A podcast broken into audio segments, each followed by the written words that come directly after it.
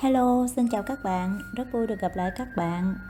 À, như vậy là chúng ta đã nghe xong cùng và nghe xong chương 1, chương 2, chương 3, chương 4, chương 5 của quyển sách Đại khủng hoảng. À, bây giờ mời các bạn tiếp tục lắng nghe phần nội dung của chương 6. À, nhưng mà trước khi mời các bạn tiếp tục lắng nghe phần nội dung tiếp theo á thì mình ờ, các bạn cho mình hỏi thiệt á là cái giọng của mình bộ khó nghe lắm ha các bạn tại vì ngày hôm nay á mình nhận được một comment của một bạn. Mình cũng không biết bạn đó là dễ thương hay không dễ thương nữa. Tại vì bình thường á mình thấy ai cũng dễ thương hết. Nhưng mà khi đọc cái comment này thì mình cũng không biết là bạn này dễ thương hay không dễ thương. Tại vì mình không biết thiệt. Tại vì mình không biết là cái ý của bạn như thế nào. Nhưng mà bạn ấy á, à, chắc là có ý tốt. Bạn góp ý với mình á à, trong một cái comment trong cái cuốn sách đại khủng hoảng nè. Vậy thì khi mà các bạn nghe cái quyển sách đại khủng hoảng uh, năm 1929 á thật ra là tại sao mình lại có giới thiệu với các bạn quyển sách này? Uhm, cái quyển sách này thực chất á nó giống như một cái tiếng chuông vậy đó một cái lời cảnh tỉnh cho tất cả chúng ta trong cái giai đoạn đặc biệt trong giai đoạn hiện nay. Thì mình muốn thông qua cuốn sách này à, để nhắn gửi một cái thông điệp đến với tất cả các bạn. Đó là chúng ta hãy chuẩn bị cho um, dự phòng cho tất cả mọi vấn đề có thể xảy ra. À, vậy thì khi mà dù cho có bất kỳ chuyện gì xảy ra thì nếu chúng ta có cái kế hoạch và chúng ta có thể um, dự phòng trước thì khi sự việc có thể xảy ra thì chúng ta cũng đỡ bỡ ngỡ hơn phần nào. Thì đó là cái tâm ý và cái tấm lòng của mình muốn gửi đến các bạn tại vì mình cũng không biết nói cái điều gì với các bạn. Chỉ mong nhờ cái quyển sách này gửi đến những cái bạn nào mà hữu duyên nghe quyển sách này để chúng ta um, có một cái thông điệp đó là thông điệp chuẩn bị cho tương lai của chúng ta. À, tại vì bạn ấy bạn bạn nói mình á là đọc sách á, thì đọc cho lớn lên chứ đọc gì nhỏ xíu à. Cái thứ hai á là đi đọc á à, nên đọc mấy cái cuốn sách làm giàu á chứ đọc chi mà mấy cái chuyện trinh thám không bạn ấy không có cần.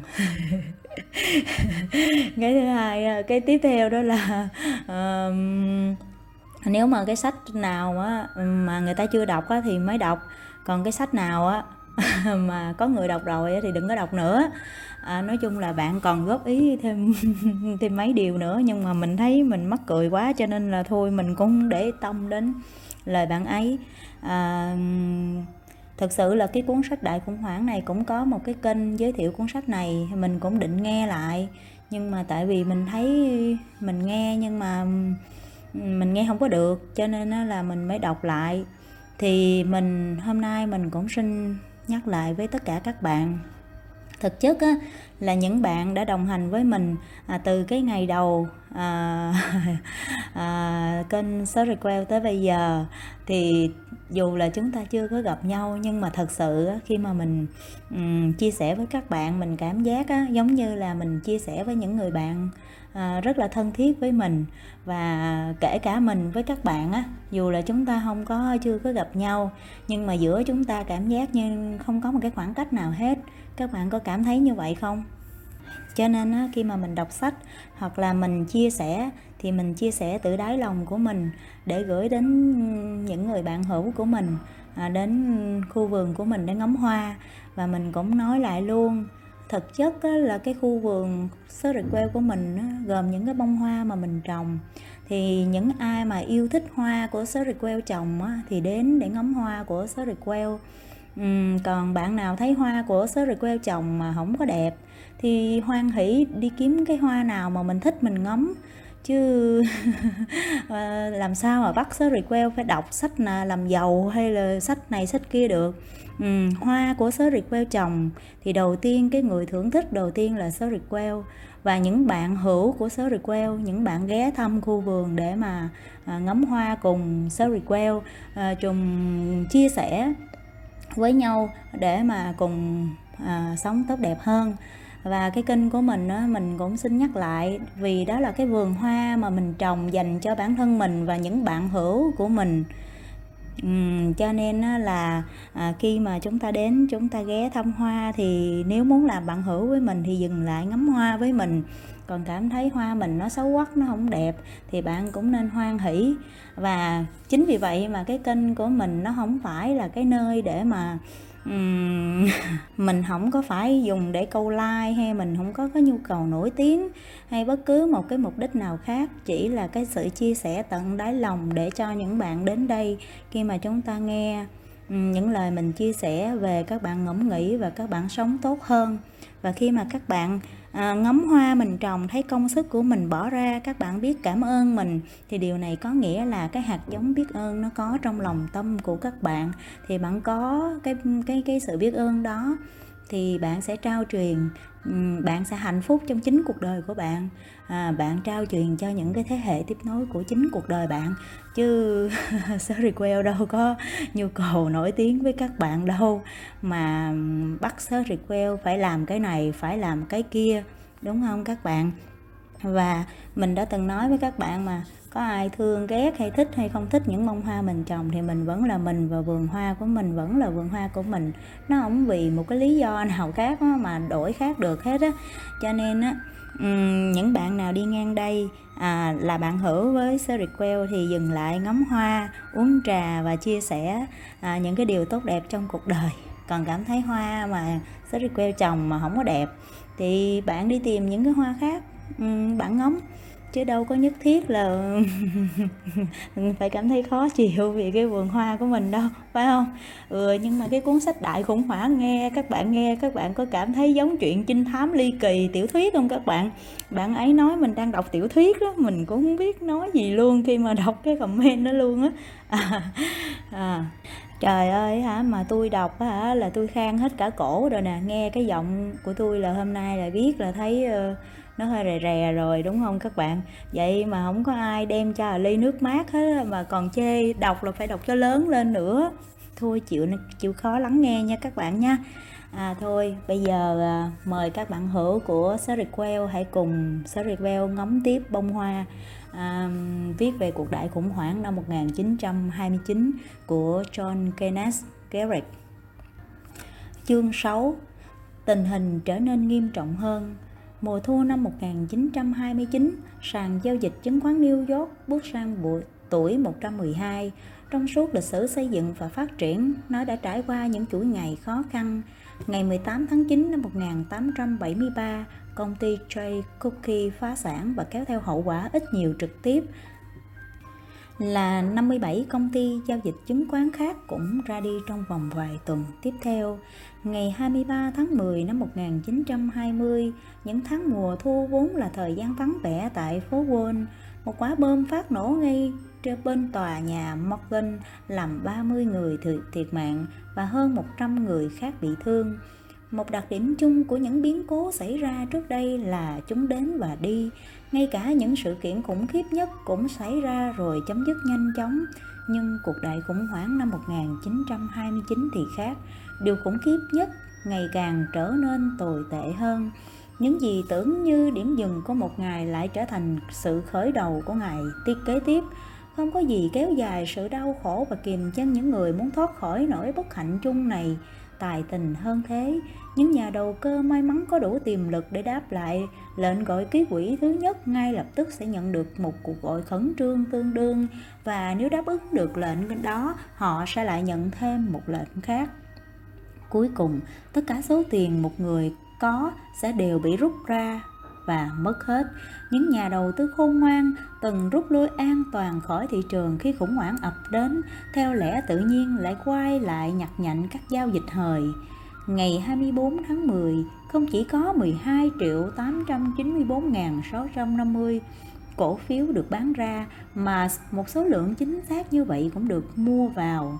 Những món hời này sau đó phải chịu cú ngã đau đớn, ngay cả những người cầm cự suốt 2 tháng 10 và 11 khi quan sát thấy khối lượng giao dịch đã trở lại mức bình thường và phố Wall đã trở lại thanh bình như một thị trường sản xuất. Cũng nhận thấy giá trị các cổ phiếu đang trượt dốc 1 phần 3, 3 hoặc 1 phần 4 so với giá mua vào trong vòng 24 tháng trước đó. Thị trường bò tốt dưới thời Coolidge là một hiện tượng đáng chú ý và mức độ bán tháo liên tục của nó cũng đáng chú ý không kém. 2. Thứ hai ngày 28 tháng 10 là ngày đầu tiên quá trình cao trào và thoái trào vô cùng tận bắt đầu lộ diện. Đó là một trong những ngày tồi tệ, khối lượng giao dịch có thể nói là khổng lồ dù dưới mức của ngày thứ năm tuần trước, chính một phần tư triệu cổ phiếu so với gần 13 triệu, nhưng hậu quả thua lỗ nặng nề thì hơn rất nhiều. Chỉ số công nghiệp Farm trượt 49 điểm, General Electric giảm 48 điểm, Westinghouse 34, Tell and Tell 34, Steel 18. Chỉ riêng cú sụt ngày hôm đó đã lớn hơn tất cả sự hoảng loạn của tuần trước rộp lại. Một lần nữa điện báo muốn bịt mắt tất cả mọi người trước những gì đang xảy ra, ngay cả khi đó là tin xấu. Suốt ngày hôm đó, không có một đợt hồi phục nào xảy ra. Vào lúc 1 giờ 10 phút, người ta thấy Charlie Mitchell đi ra tòa nhà Morgan và điện báo mang lên theo lời thần kỳ. Steel hồi phục và tăng từ 194 lên 198, nhưng Richard Whitney đã không thể điều để điều đó thành hiện thực. Sau này người ta khám phá ra rằng có thể Michel đang thương thuyết cho khoản vay cá nhân của mình, thị trường lại yếu đi và trong giờ giao dịch cuối cùng, số lượng kỷ lục là 3 triệu cổ phiếu đổi chủ tại mức giá đang trượt dốc đánh dấu một ngày đáng nhớ chưa từng có trước đó và cả về sau trong lịch sử kinh doanh. Vào lúc 4 giờ 30 phút chiều, các giám đốc ngân hàng lại nhóm họp một lần nữa tại Morgan. Cuộc họp kéo dài suốt 2 tiếng đồng hồ. Theo lời kể của nhiều người, các giám đốc mang dáng vẻ bình thản và nói chung chung với báo giới rằng tình hình vẫn giữ được những đặc điểm đầy triển vọng nhưng tuyên bố họ đưa ra sau cuộc họp lại phản ánh rõ những gì đã được thảo luận trong 2 giờ trước đó. Họ tuyên bố các giám đốc ngân hàng không có ý định giữ một mức giá cụ thể nào hay bảo vệ lợi nhuận của bất cứ ai. Thay vào đó, mục tiêu của họ là thiết lập một thị trường có trật tự, trong đó các lệnh bán sẽ được khớp với lệnh mua tại một mức giá nào đó. Điều mà họ lo ngại duy nhất là những lỗ thông gió như la mông đã gán cho chúng sẽ không xuất hiện. Như nhiều người kém tiếng hơn, la Mông và đồng nghiệp bỗng nhiên nhận ra mình đã dính líu quá nhiều tới một thị trường đang trượt dốc, đã đến lúc bỏ qua chuyện hứa hẹn. Sự hỗ trợ dù có tổ chức hay không không thể át được cơn sốt bắn tháo đang lan rộng khắp nơi. Cuộc họp đã cân nhắc làm thế nào để thực hiện cam kết hỗ trợ thị trường mà không làm dư luận thêm nhiễu nhương. Họ tìm ra một công chức rùng mình, một công thức rùng mình Ngày thứ năm, Whitney đã chống đỡ bảo vệ giá cả và bảo vệ lợi nhuận, hay đúng hơn là ngăn chặn thua lỗ. Đó là điều mọi người mong muốn. Đối với người vũ cổ phiếu đặt cọc, chỉ có một thảm họa duy nhất đó là giá cả trượt dốc. Nhưng lúc này, người ta đang cho phép giá trượt dốc tự do. Vì thế, niềm an ủi duy nhất đối với nhà đầu cơ là những thiệt hại của họ sẽ không quá lớn. Tại thời điểm đó, người ta không buộc tội lẫn nhau, đời sống chính trị của chúng ta thường ưa chuộng sự cực đoan của các bài diễn văn. Những ai có tài trong nghệ thuật lăng mạ luôn được chú ý dù không phải lúc nào cũng là người nổi tiếng. Trong kinh doanh mọi thứ không giống như vậy. Chúng ta nhẹ nhàng và nhẫn nại một cách đáng ngạc nhiên. Ngay cả những yêu sách hay lời bào chữa phi lý nhất cũng được nhìn nhận. Ít nhất là những mục đích chung với giá trị danh nghĩa buổi tối ngày 28 không ai còn cảm thấy an tâm khi biết rằng các ngân hàng lớn nhất đã sẵn sàng ngăn chặn sự tái diễn của đợt hoảng loạn. Thị trường một lần nữa đã khẳng định mình là một thế lực không thuộc tầm kiểm soát của bất kỳ ai. Mặc dù đây là cách vận hành của thị trường, nhưng nó thật khủng khiếp. Không ai đổ lỗi cho các quan chức ngân hàng vì đã làm mọi người thất vọng. Người ta vẫn tin tưởng ngày hôm sau, thị trường sẽ nhận được sự hỗ trợ có tổ chức. 3 Thứ ba, ngày 29 tháng 10 là ngày đen tối nhất trong lịch sử thị trường chứng khoán New York. Có lẽ nó cũng là ngày đen tối nhất trong lịch sử các thị trường. Nó mang tất cả các đặc điểm tồi tệ của những ngày tồi tệ từ trước đó. Khối lượng giao dịch hôm đó lớn hơn ngày thứ năm đen tối nhiều lần và giá cả trượt gần bằng mức của ngày thứ hai. Sự bất an và lo lắng là như nhau. Ngay khi thị trường mở cửa, các nhà đầu tư đã ồ ạt bán tháo, những lô cổ phiếu được chào bán với số lượng lớn. trong nửa tiếng đồng hồ đầu tiên, khối lượng giao dịch đã đạt mức 33 triệu cổ phiếu cho một ngày giao dịch. Các lỗ thông gió mà các quan chức ngân hàng phải bịt lại càng lúc càng há rộng trong các đợt phát hành luôn có một cảnh tượng lặp đi lặp lại đó là sự thừa thải lệnh bán và khan hiếm lệnh mua cổ phiếu của Quai Saving Machine Company từng đạt mức cao là 48 điểm trong những tháng trước đó, giờ đóng cửa ở mức 11 điểm đêm hôm trước. Trong ngày hôm đó, có một người mà theo lời của Frederick Clovey Allen là một anh chàng đưa tên sáng dạ của sàn giao dịch đã có ý tưởng vui là ra giá 1 đô la một cổ phiếu vì không có lệnh mua nào khác nên anh chàng này đã mua một lô cổ phiếu đó một lần nữa, điện báo lại chậm, tại phiên đóng cửa nó chậm tới 2 tiếng rưỡi. Tới lúc đó đã có 16 triệu 410 ngàn 030 giao dịch được ghi lại trên sàn giao dịch chứng khoán New York. Mặc dù vẫn còn nhiều giao dịch chưa được ghi vào con số trên đã lớn gấp 3 lần con số từng được coi là khó tin. Chỉ số công nghiệp trung bình Time giảm 43 điểm, xóa bỏ hoàn toàn số điểm thu được trong 12 tháng tuyệt vời trước đó. Nếu không có sự hồi phục phục hồi vào phiên đóng cửa thì mức độ thua lỗ còn nặng nề hơn rất nhiều. Still, cổ phiếu mà Whitney đã đặt lệnh mua với mức giá 205 đô la hôm thứ Năm đã giảm xuống còn 167 điểm trong ngày hôm đó. Dù vậy, đến phiên đóng cổ cửa nó cũng đã hồi phục ở mức 175. American Can mở cửa ở mức 130, giảm xuống 110 và tăng trở lại mức 120. Westinghouse mở cửa ở mức 131, ngày 3 tháng 9 nó đóng cửa ở mức 286 và trượt xuống còn 100. Sau đó nó hồi phục lên mức 126. Nhưng điều tồi tệ nhất xảy ra vào ngày khủng khiếp này là những gì xảy đến với các quỹ tính thác đầu tư. Chúng không chỉ đi xuống mà còn có nguy cơ rõ ràng là sẽ về không. Goldman Sachs Trading Corporation đóng cửa ở mức 60 điểm đêm hôm trước, trong ngày hôm đó nó giảm xuống 35 và giữ nguyên mức đó khi đóng cửa, giảm gần một nửa số điểm chỉ trong một ngày.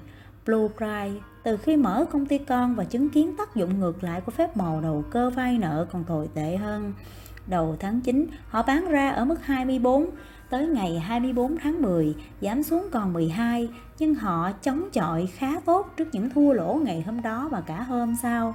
Buổi sáng ngày 29 tháng 10, họ mở cửa ở mức 10 và trượt xuống còn 3 điểm, mất tới 2 phần 3. Sau đó cổ phiếu này hồi phục lại. Điều tương tự không xảy đến với các quỹ tính tháng khác vì một lẽ cổ phiếu của chúng không còn một chút giá trị nào. Ngày tồi tệ nhất trên phố Wall cuối cùng cũng khép lại. Một lần nữa, đèn văn phòng lại sáng thâu đêm. Cho đến giờ phút này, các thành viên của sàn, nhân viên của họ và nhân viên của sàn để đi đến tột cùng của căng thẳng và mệt mỏi. Nhưng lúc này đây, họ vẫn phải vật vật lộn với nhiệm vụ ghi chép và so sở với khối lượng giao dịch lớn nhất trong lịch sử tất cả vẫn miệt mài nhưng không ai dám chắc mọi chuyện sẽ trở về trạng thái tốt như trước. Rất có thể mọi chuyện sẽ càng lúc càng tồi tệ. Những nhân viên gục xuống bàn vì kiệt sức sẽ được cho nghỉ một chút rồi lại phải quay lại với công việc còn dở dang. 4. Trong tuần đầu tiên, những người vô tội là những người đầu tiên phải chịu trận. Sang tuần thứ hai, một số dấu hiệu cho thấy những người giàu có mới là những người phải trải qua một quá trình sang bằng tài sản có thể sánh ngang với cuộc sang bằng xảy ra hơn một thập kỷ trước đó do Lenin lãnh đạo nếu xét về mức độ và tính đột ngột. Từ khối lượng các lô cổ phiếu được chào bán, người ta có thể đoán được các nhà đầu cơ đang bán ra hay phải bán ra. Một dấu hiệu khác đến từ các phòng họp Mới một tuần trước, các phòng họp còn rất đông đúc, bây giờ chúng vắng tanh. Những người thua lỗ đã tự tìm cho mình một chỗ để một mình gặm nhấm nỗi đau. Trong ngày 29, các quan chức ngân hàng nhóm họp hai lần, một lần vào buổi chiều và một lần nữa vào buổi tối. Không có dấu hiệu nào cho thấy họ bình thản trước sự việc. Điều này không còn được chú ý nữa vì trong ngày hôm đó, một tin đồn khủng khiếp đã bay khắp thà sàn giao dịch. Mục đích hoạt động chính của quỹ chung cho các quan chức ngân hàng lập ra là để bán tháo cổ phiếu thay vì ổn định thị trường. Uy tín của các quan chức ngân hàng còn tụt dốc nhanh hơn cả thị trường. Sau phiên họp tối, La Mông gặp gỡ các nhà báo với nhiệm vụ không lấy gì làm vẻ vang là phủ nhận việc họ đang bán tháo chứng khoán hay tham gia một cuộc đột kích đầu cơ hạ giá sau khi lặp lại lời giải thích hơi có vẻ thừa thải sau những biến động trong ngày rằng mục đích của các quan chức ngân hàng không phải là giữ một mức giá cụ thể nào ông kết luận Hội đồng đã và sẽ tiếp tục hỗ trợ thị trường với tinh thần hợp tác và chúng tôi chưa từng bán tháo cổ phiếu. Lúc đó, Albert Pekin của Trade đã ôm đóng nợ lên tới hàng triệu đô la. Sự hỗ trợ mang tính hợp tác của ông nếu thành công sẽ làm ông thiệt hại hàng triệu đô la và đó chắc hẳn sẽ là yếu tố thú vị thêm vào tình thế dở cười dở khóc này. Như vậy, sự hỗ trợ có tổ chức đã chấm dứt hoàn toàn. Vài ngày sau đó, cụm từ này xuất hiện lại nhưng không ai còn tìm thấy niềm an ủi từ nó nữa. Hiếm có ai là mất việc nhanh chóng như các quan chức ngân hàng New York trong vòng 5 ngày, kể từ ngày 24 tháng 10 đến 29 tháng 10. Sự cố ngày 24 tháng 10 đã thôi thúc các tập đoàn và ngân hàng địa phương vốn được hưởng tỷ lệ lãi suất thấp nhất là 10%, bắt đầu rút tiền ra khỏi phố Wall. Thực tế, trong khoảng thời gian từ 23 đến 30 tháng 10, khi giá cổ phiếu giảm và các tài khoản thế chấp bị thanh lý, số lượng nợ của các quan chức ngân hàng giảm hơn 1 triệu đô la, nhưng các tập đoàn và ngân hàng địa phương lại phản ứng lại trước những tin tức kinh hoàng từ New York bằng cách thu hồi về hơn 2 tỷ đô la cho dù. Thực ra các quỹ của họ chưa từng bị đe dọa nghiêm trọng các ngân hàng New York bước chân vào cái hố rộng mà các nhà tài phiệt bỏ lại hồi mùa hè. Và trong tuần đầu tiên của khủng hoảng, khối lượng cho vay của họ đã tăng thêm hơn 1 tỷ đô la. Đây là một bước đi táo bạo. Nếu các ngân hàng New York cũng đầu hàng trước sự sợ hãi chung thì có lẽ sẽ có thêm một cơn khủng hoảng. Vương hoảng loạn tiền tệ nữa cổ phiếu chắc chắn sẽ bị bán tháo bởi những cổ đông không thể vay tiền để tiếp tục duy trì chúng dù ở bất kỳ mức lãi suất nào những người sở hữu cổ phiếu lẽ ra phải nói lời cảm ơn đối với các ngân hàng vì họ đã ngăn chặn điều này xảy ra. Nhưng các ngân hàng không nhận được lời khen ngợi nào. Người ta chỉ nhớ rằng các ngân hàng đã dũng cảm ngăn chặn đợt sụt giá và đã thất bại mà thôi. Mặc dù có những giả thiết đầy vẻ bợ đỡ đi theo chiều đối lập, nhưng mọi người vẫn tới tấp tấn công vào mối quan hệ giữa các quan chức và quyền lực. Không có nhiều lý do để nghĩ rằng quyền lực của các các quan chức ngân hàng lớn. Nếu giả sử họ có quyền lực khiến người ta phẫn nộ, nhưng bóng ma của vô số các bạo chúa, từ Julius Caesar đến Benito Mussolini, đã chứng thực một điều. Những ai nắm quyền lực mà lại để tuột khỏi tay hoặc bị đánh bại sẽ đều bị chỉ trích không thương xót. Sự giận dữ đối với thái độ kiêu nhạo trong quá khứ hòa với sự kinh miệt đối những khuyết điểm trong hiện tại và nạn nhân hay thi thể của anh ta sẽ phải hứng chịu mọi sự sỉ nhục. Đó chính là số phận của các quan chức ngân hàng. Trong thập kỷ tiếp theo, họ trở thành mục tiêu chính của các quỹ ban quốc hội, tòa án, báo chí hay thậm chí cả các vở hài kịch.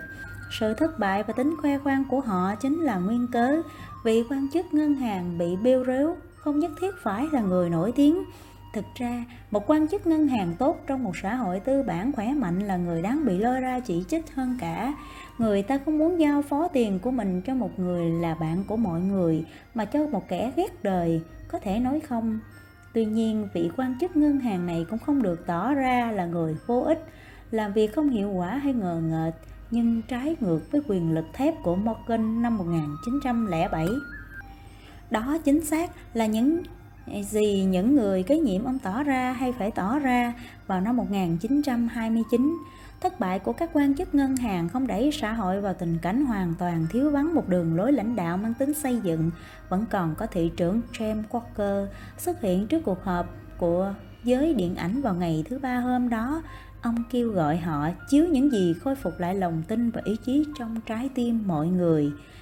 năm, Trên sàn giao dịch người ta có cảm giác rằng đóng cửa sàn trong một thời gian là cách tốt nhất để khôi phục lại lòng tin và ý chí. Tư tưởng này, trên thực tế, đã giành được ảnh hưởng trong một vài ngày. Giờ đây, nó nhận được sự hỗ trợ từ thực tế đơn giản là mọi người rất cần được ngủ.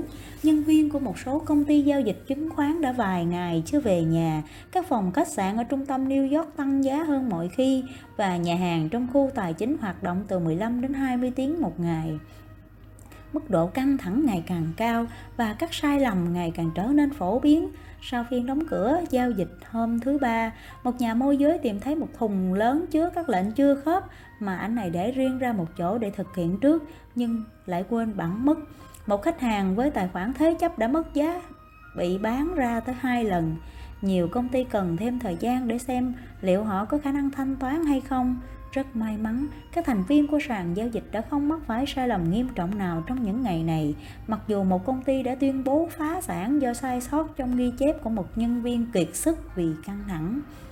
Trời ơi! Tuy nhiên, việc đóng cửa sàn lại là một vấn đề nghiêm trọng, nó đồng nghĩa với việc cổ phiếu đã mất giá hoàn toàn và sẽ gây ra những hậu quả không thể lường trước.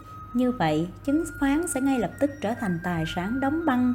Điều này sẽ gây khó khăn cho những nhà đầu tư có khả năng thanh toán và có nhu cầu dựa vào chứng khoán hoặc dùng chứng khoán để thế chấp vay nợ. Sớm hay muộn thì một thị trường cống thoát nước mới sẽ hình thành. Trong đó các cá nhân sẽ tự động thải cổ phiếu cho những cá nhân đặc biệt có nhu cầu mua.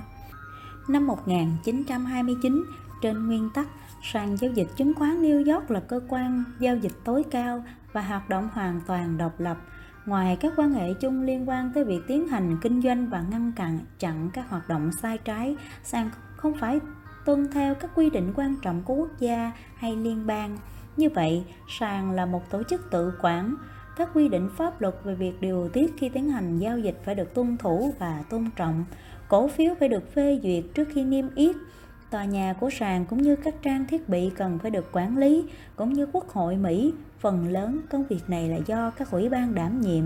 Các ủy ban này lại thuộc quyền của một nhóm nhỏ các thành viên được kỳ vọng và đã từng có kinh nghiệm điều hành. Quyết định đóng cửa sàn phải do ủy ban điều hành gồm khoảng 40 thành viên đưa ra. Thông tin về việc cơ quan này đang nhóm họp chắc chắn sẽ có tác động không lấy gì làm thuận lợi cho thị trường. Tuy thế, vào buổi chiều thứ ba ngày 29, một cuộc họp đã diễn ra. Các thành viên của ủy ban rời sàn giao dịch theo nhóm từ 2 đến 3 người, không tiến vào phòng họp thông thường mà về phía văn phòng của chủ tịch ủy ban hối đoái chứng khoán nằm ngay phía dưới sàn giao dịch. Vài tháng sau, quyền chủ tịch Whitney mô tả lại buổi họp này bằng khả năng minh họa đáng nể. Phòng họp không được thiết kế cho những buổi họp lớn như thế này, do đó phần lớn các thống đốc phải đứng hoặc ngồi trên bàn. Khi buổi họp diễn ra, sự hoảng loạn cũng dấy lên ở sàn giao dịch tầng trên. Cứ vài phút lại có thông báo giá niêm yết đang trượt dốc không phanh. Các thành viên có mặt châm thuốc lá liên tục họ rít một hoặc hai hơi dập đi và châm điếu mới khiến căn phòng nhỏ sơn xanh chìm trong khói thuốc đến ngạt thở kết quả của cuộc thảo luận căng thẳng này là quyết định một họp một lần nữa vào buổi tối đến tối giá cả lại ổn định và người ta rau quyết định mở cửa sàn thêm một ngày nữa. Ngày hôm sau, một công thức hoạt động mới ra đời. Sàn giao dịch vẫn tiếp tục mở cửa nhưng sẽ có một vài đợt nghỉ đặc biệt. Sàn sẽ hoạt động trong vài giờ ngắn và việc đóng cửa sẽ được công bố ngay khi thị trường đủ sức cán đáng. Rất nhiều người vẫn muốn đóng cửa sàn. Sau này, Whitney có nói, dù lời nói này rõ ràng là hơi phóng đại, trong ngày này các quan chức sàn giao dịch đã phải sống một cuộc sống bị rượt đuổi cho đến lúc người ta nhận ra nhu cầu giữ thị trường mở cửa. 6. Ngày hôm sau, các lực lượng lao vào hỗ trợ thị trường vào những thời điểm mà việc hỗ trợ tưởng như là không thể, như có phép màu, cổ phiếu tăng giá ngoạn mục với khối lượng khổng lồ, chỉ số công nghiệp than tăng 31 điểm ngày hôm đó, vì thế bù lại một phần không nhỏ các khoản lỗ lớn ngày hôm trước, không ai biết tại sao thị trường lại hồi phục. Sự hỗ trợ có tổ chức không đóng vai trò gì ở đây, mà đó là nhờ sự trấn an của tổ chức. Tối ngày 29, tiến sĩ Julius K, trợ lý Bộ trưởng Tài chính, một người bạn của Tổng thống Hoover và cũng là người ủng hộ tích cực quan điểm kinh tế hành chính. Trong bài phát biểu trên đài đã nhắc nhở nước Mỹ rằng Tổng thống Hoover từng nói nền tảng kinh doanh của đất nước rất vững chắc Ông quả quyết nói thêm, điểm chính mà tôi muốn nhấn mạnh là sự vững chắc về cơ bản của khối lượng lớn các hoạt động kinh tế. Thứ tư, sau một chuyến công du, Wadil Kaching của Goldman Sachs tuyên bố điều kiện kinh doanh chung về căn bản là hoàn toàn tốt đẹp. Toàn bộ nhân viên Goldman Sachs cũng đưa ra phát ngôn tương tự. Ether Brisbane nói với độc, độc giả của Horse bằng rằng khi bạn thua lỗ, hãy nghĩ đến những người sống gần núi Pele bị bắt phải bỏ ra nhà ra đi. Quan trọng nhất có lẽ là phát biểu của John Rockefeller từ Pocantico Hills. Đây là lần đầu tiên ông phát biểu trước dư luận sau hàng thập kỷ. Theo ghi chép cho thấy đây là hành động tự phát. Tuy nhiên, những người ở phố Wall, những người biết rằng việc kiến nghị Tổng thống Hoover phát biểu một điều gì đó tích cực về cổ phiếu là vô ích, rất có thể đã nhận ra rằng phát biểu của Rockefeller còn có ý nghĩa hơn. Rockefeller đã nói như sau, tin tưởng rằng điều kiện cơ bản của đất nước là tốt đẹp. Con trai tôi và tôi trong vài ngày nay đã mua những cổ phiếu thường tốt. Tuyên bố này được tán thưởng rộng khắp Mặc dù Eddie Cantor, người tự nhận mình là diễn viên hài kịch, nhà văn, nhà thống kê, cũng là một nạn nhân, sau này đã nói, tất nhiên rồi, còn ai khác sót lại chút tiền nào đâu. Nghe vừa buồn cười nhưng mà thấy đau lòng quá phải không các bạn? Lời lý giải được chấp nhận của phố Wall về điều kỳ diệu của ngày thứ tư không phải là sự trấn an mà là nguồn tin về cổ tức ngày hôm trước. Chắc chắn điều này đã được sắp đặt trước. US Steel đã tuyên bố tăng cổ tức American Can, mặc dù không tuyên bố công khai, nhưng cũng đã tăng mức cổ tức trả thường xuyên. Những ánh mắt, ánh nắng bất chợt này được hoan nghênh nhiệt liệt trong những hẻm núi tối tăm của vùng hạ Manhattan. Ngay trước tuyên bố của Rockefeller, tình hình trên sàn giao dịch tươi sáng đến độ Richard Whitney tự tin tuyên bố thị trường sẽ không mở cửa cho đến trưa ngày hôm sau, thứ năm và sẽ tiếp tục đóng cửa trong ngày thứ sáu và thứ bảy. Thông báo này được hưởng ứng nhiệt liệt, giai đoạn căng thẳng nhất đã qua trên đường La Salle ở La Salle ở Chicago, một cậu bé còn đốt pháo mừng, có tin đồn rộ lên về việc món một nhóm găng tơ bị đóng tài khoản vay nợ đang bắn phá đường phố. Vài xe cảnh sát đã tới, bắt họ phải chấp nhận thua lỗ như những người chân chính. Ở New York, xác của một thương gia đã được rơi ra khỏi Hudson. Trong túi của ông này chỉ vọn vẹn 9,4 đô la và vài lệnh ký quỹ. Trời nghe đau lòng quá. Một thương gia các bạn. 7. Trong 3 tiếng đồng hồ của phiên giao dịch ngắn ngủi hôm thứ Năm ngày 31 tháng 10, hơn 7 triệu cổ phiếu được đổi chủ và thị trường lại bội thu. Chỉ số công nghiệp tham tăng 21 điểm. Tiền lãi hàng tuần của Ngân hàng Dự trữ Liên bang cho thấy lượng nợ môi giới đã giảm hơn 1 tỷ.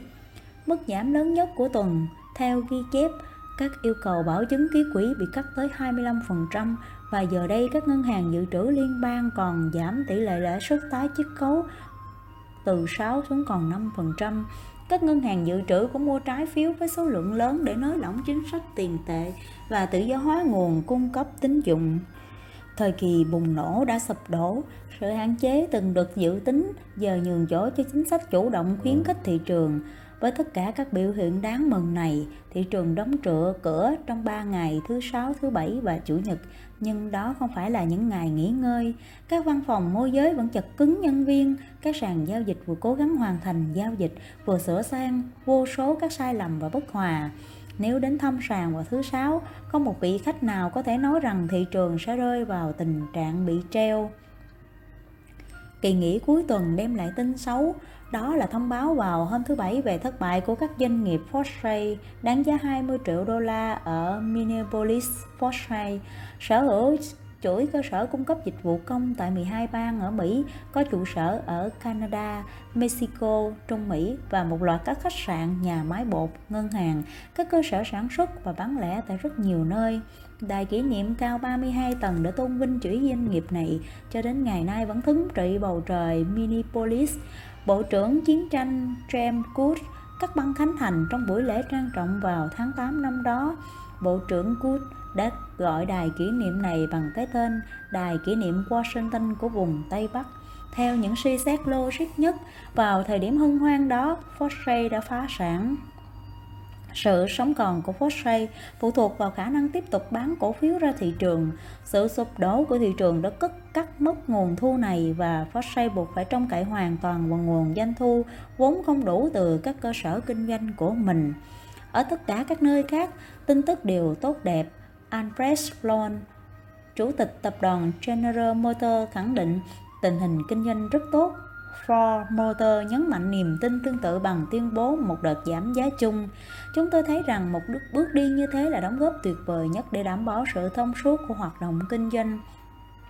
Roster cũng cắt giảm giá cổ phiếu từ 450 đô la xuống còn 435 đô la. À, Python từ 460 đô la xuống còn 440 đô la. Tudor Sedan từ 525 đô la xuống còn 500 đô la. Trong 3 ngày thị trường đóng cửa, các báo liên tục đăng tải các câu chuyện về sự việc tích lũy lệnh mua và ở một góc độ nào đó, các câu chuyện này có sức thuyết phục hơn tuần trước. Dù thế nào đi nữa, thị trường đã đóng cửa sau hai ngày hồi phục xuất sắc như tờ Barron's nhận xét. Khi đó, cổ phiếu đang rao bán những niềm hy vọng viễn vông xưa cũ. Hôm thứ hai, ngân hàng Commercio National Bank and Trust Company đã mua 5 cột báo trên New York Times để quảng cáo. Chúng tôi tin rằng điều kiện công nghiệp và kinh doanh của cả nước về cơ bản là tốt và vẫn nguyên vẹn. Ngày hôm đó thị trường lại bắt đầu một cú sụt khủng khiếp khác. 8. Trong dịp cuối tuần, giới tài chính gần như bị thuyết phục trước những nỗ lực có tổ chức và tức thì của mình. Các báo mô phỏng phản ứng của một phố Wall chuyên nghiệp trước thị trường ngày thứ hai như là điều gì đó ngạc nhiên sững sờ, không tin nổi và bàng hoàng. Khối lượng giao dịch ít hơn tuần trước nhưng vẫn hơn 6 triệu. Tất cả các cổ phiếu trong danh sách niêm yết đều yếu, các đợt phát hành riêng lẻ bị thua lỗ. Chỉ số công nghiệp tham giảm 22 điểm ngày hôm đó. Nếu không so sánh với tuần trước, đây quả là một tuần rất tồi tệ. Đặc biệt nếu đặt trong kỳ vọng cho ngày hôm đó, đây sẽ là kết quả đau buồn nhất. Có nhiều cách giải thích khác nhau, tin đồn hỗ trợ có tổ chức đồng nghĩa về việc bán tháo cổ phiếu lại xuất hiện và ông Lamont trong buổi họp báo đã điểm thêm lời chú giải để hoàn tất câu chuyện. Lamont thừa nhận ông không hay biết gì, sự hỗ trợ có tổ chức thật ra không được tổ chức tốt cho lắm. Lời giải thích hợp lý nhất có lẽ là tất cả mọi người đều cảm thấy hứng khởi trừ dư luận. Từ xưa tới nay, Cuối tuần luôn là thời điểm để suy nghĩ và suy nghĩ làm dấy lên sự bi quan và quyết định bán ra. Vì thế, cũng như những ngày thứ hai khác, cho dù mọi dấu hiệu có khả quan đến mấy, lệnh bán vẫn được tháo ra với số lượng lớn.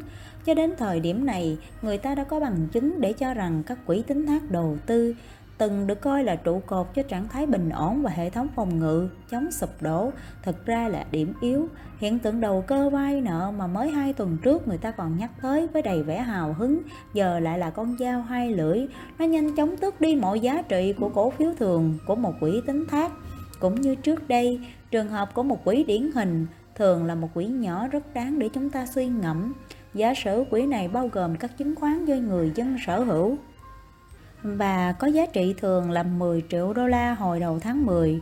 Trong số các chứng khoán này, một nửa là cổ phiếu thường, một nửa là trái phiếu và cổ phiếu ưu đãi. Các chứng khoán này được bảo hộ hoàn toàn bởi giá trị, giá thị trường hiện hành của các chứng khoán được sở hữu.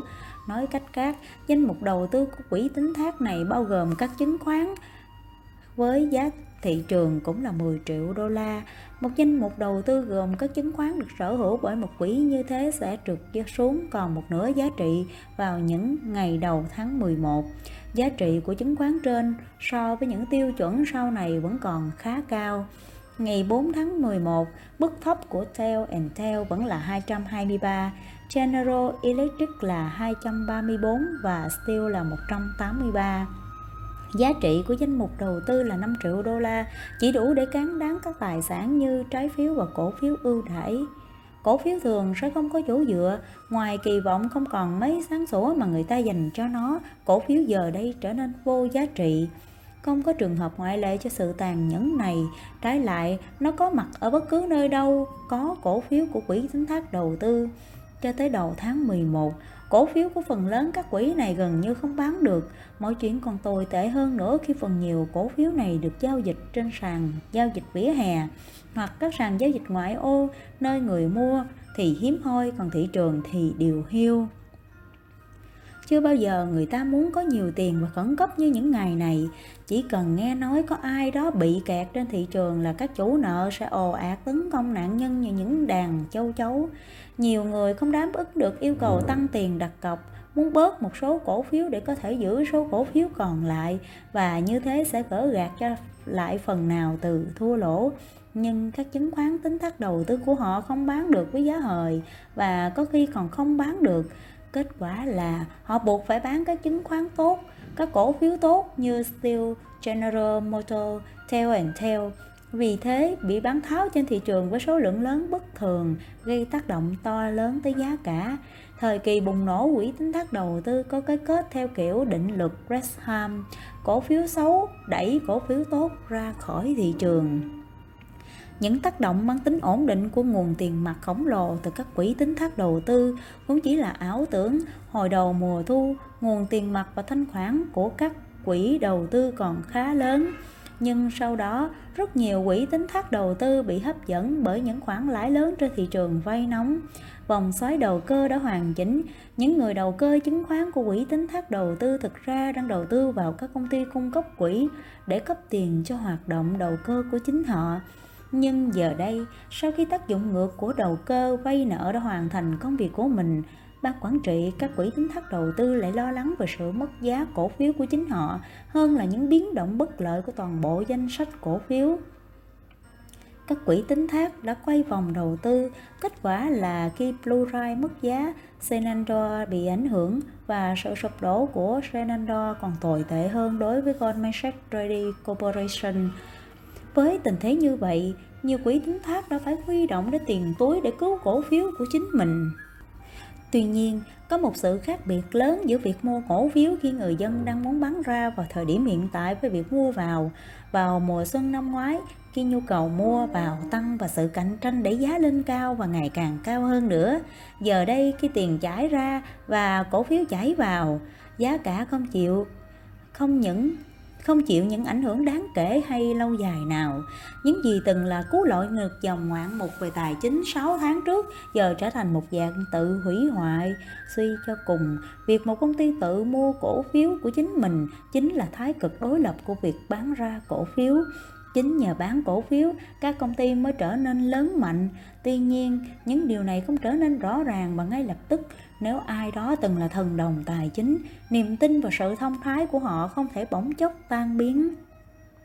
Đối với những thiên tài đã tự bầm đã bầm tím nhưng không chịu cúi đầu sự hỗ trợ từ cổ phiếu của chính công ty mình dường như vẫn lần hưởng đi vẫn là hướng đi mạo dạng sáng tạo và có hiệu quả quả thực nó dường như là phương án lựa chọn duy nhất cho cái chết dậm chậm nhưng chắc chắn vì thế trong giới hạn tiền mặt cho phép, ban quản trị của các quỹ tính thác chọn cái chết nhanh chóng, không kém phần chắc chắn họ tự mua đóng cổ phiếu vô giá trị của mình một người có thể bị người khác lừa nhiều lần, nhưng mùa thu năm 1929 có lẽ là lần đầu tiên có nhiều người tự lừa mình thành công đến vậy đã đến lúc hoàn thành biên niên sử những ngày cuối cùng của khủng hoảng. 9. Thứ ba, ngày 5 tháng 11 là ngày bầu cử. Và ngày hôm đó, thị trường đóng cửa suốt cả ngày. Trong cuộc chạy đua chức thị trưởng tại New York, đại diện của đảng Dân Chủ là James Walker đã giành chiến thắng áp đảo trước đối thủ đảng Cộng Hòa là Epoch LaGuardia, người đã từng bị hạ bệ bởi phe Dân Chủ và bị cho là người ủng hộ chủ nghĩa xã hội. Trong phát ngôn của mình, Besson kêu gọi sự đỉnh đạt sát suốt và lòng dũng cảm thận trọng của mọi người. Thứ tư, thị trường mở cửa trở lại với một chuỗi những chi phiên giao dịch ngắn trong 3 tiếng đồng hồ. Cách thức hoạt động này nằm trong thỏa hiệp về việc đóng cửa được đưa ra vào tuần trước.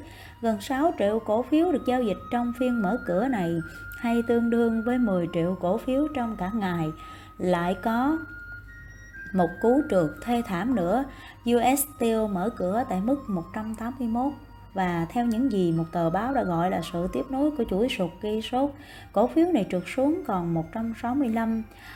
Auburn Automotor mất 66 điểm, Otis Elevator mất 45 điểm, chỉ số công nghiệp Time sụt 37 điểm, chỉ kém 6 điểm so với ngày thứ ba khủng khiếp 8 ngày trước đó, đến khi nào mọi chuyện mới kết thúc. Thứ năm, thị trường chứng khoán đứng vững và nhích lên, nhưng tới thứ sáu lại tụt xuống. Người ta lại có thêm một đợt nghỉ cuối tuần nữa để suy nghĩ.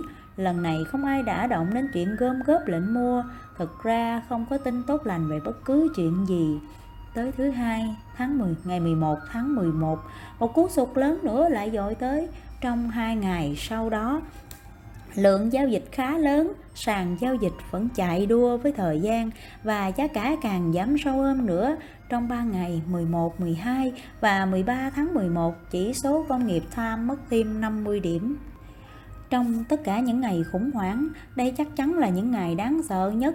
Sự hỗ trợ có tổ chức từ nhiều phía đã thất bại, có lúc ngay cả sự trấn an có tổ chức cũng bị loại trừ. Tất cả những gì người ta có thể soi sở là chút hài hước mỉa mai. Người ta để ý rằng các yêu cầu tăng đặt cọc do Western Union đưa ra tuần trước đó, tuần đó đều đi kèm với một miếng dán nhỏ với dòng chữ hãy nhớ tới chúng khi ở nhà bên bức điện tính vui vẻ của ngày lễ tạ ơn, phong cách Mỹ ngày hôm nay. Người ta kháo nhau rằng nhân viên của các khách sạn dưới phố còn hỏi khách hàng họ muốn thuê phòng để ngủ hay để nhảy lầu. Trời ơi, hai người đàn ông nắm tay nhau nhảy từ một cửa sổ cao tầng của khách sạn Ritz.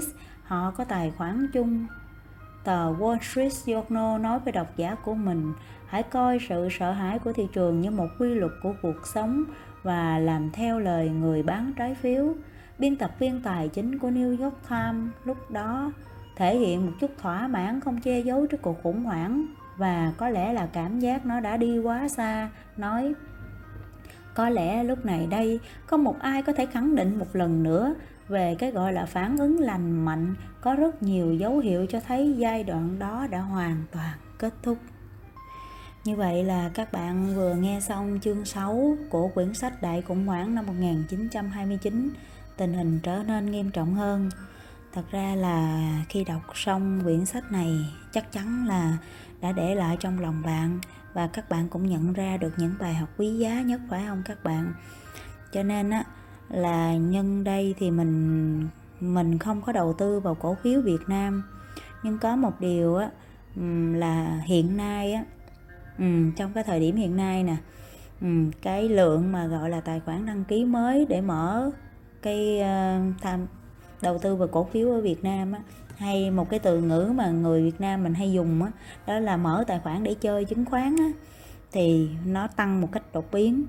À, mà trong khi cái tình hình kinh tế xã hội nó có rất là nhiều vấn đề và một cái rủi ro đối với cái việc mà giao dịch cổ phiếu ở Việt Nam chúng ta đó là T cộng 3 phải không các bạn? Mình không có giao dịch ở Việt Nam nhưng mà cái T cộng 3 nó cũng là một cái cái ờ, rất là là rủi ro cho chúng ta trong cái giai đoạn um, trong cái thời gian sắp tới cộng với cái cái việc mà chúng ta mua cổ phiếu á, nó có một cái rủi ro nữa đó là nó đi theo một chiều tức là chiều tăng thôi.